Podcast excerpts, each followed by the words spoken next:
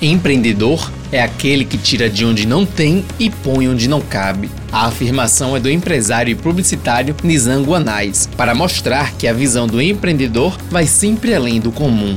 Aventuras Empresariais, a Universidade do Sucesso, Benjamin Franklin, o gestor eficaz, o maior vendedor do mundo e qual é a tua obra são alguns exemplos de livros que fazem parte da literatura empreendedora. Neles, os empreendedores são descritos como agentes econômicos que dinamizam a economia, contribuem para o crescimento industrial, assumindo riscos, gerindo recursos limitados e explicam como se tornar empreendedores de sucesso. Na contramão desse cenário de inovação, criatividade e flexibilidade, cresce a preocupação com a precarização do trabalho, como explica o procurador regional do trabalho em Sergipe, José das Mercês Carneiro.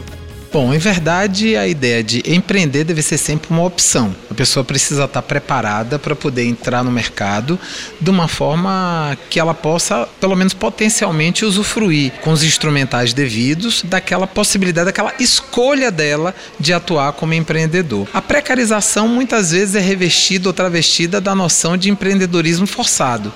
As pessoas não têm postos de trabalho, não conseguem a condição de empregado, que hoje é tão cara, tão difícil de se obter ter no mercado de trabalho e aí são forçados a empreender. Esses muitas vezes acabam não tendo as mínimas garantias, aquele dito patamar mínimo civilizatório não lhes é garantido. Então a precarização ela precisa ser objeto de frequente investigação, porque muitas vezes por trás dela está apenas maquiada uma relação de trabalho, uma relação de trabalho, uma relação de subemprego. Então esse tipo de situação efetivamente não é verdadeiro empreendedorismo. No artigo O empreendedorismo e a corrosão das leis trabalhistas, da autora Maria Augusta Tavares, diz que, por mais que os indivíduos invistam na diversidade de conhecimentos e experiências, por mais criativos e ousados que os sejam, jamais haverá emprego para todos. Para a autora, as denominações trabalhador autônomo e pequeno patrão têm bem menos glamour do que indica a aparência, já que nem todos os empreendedores serão bem-sucedidos e vão apenas garantir a sobrevivência ou abandonar a tentativa de se tornar empreendedor. Diante do cenário, o procurador informa como o Ministério Público do Trabalho em Sergipe analisa a precarização nas atividades de empreendedorismo. Bom, na verdade, o Ministério Público analisa as relações de trabalho, porque não importa que nome você dê para a relação de trabalho, já que na relação de trabalho vigora o princípio da primazia da realidade.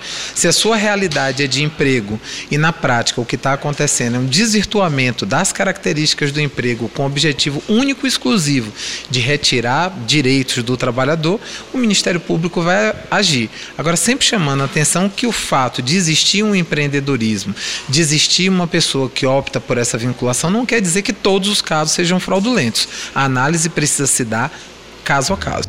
A professora do Departamento de Psicologia da Universidade Federal de Sergipe, Marley Araújo, avalia como o empreendedorismo é tratado na sociedade que o empreendedorismo não deve ser execrado como uma falácia, né, enquanto uma tentativa, é, uma tentativa abominável de é, tentar enganar né, o, o que está acontecendo, que por trás seriam relações precarizadas de trabalho.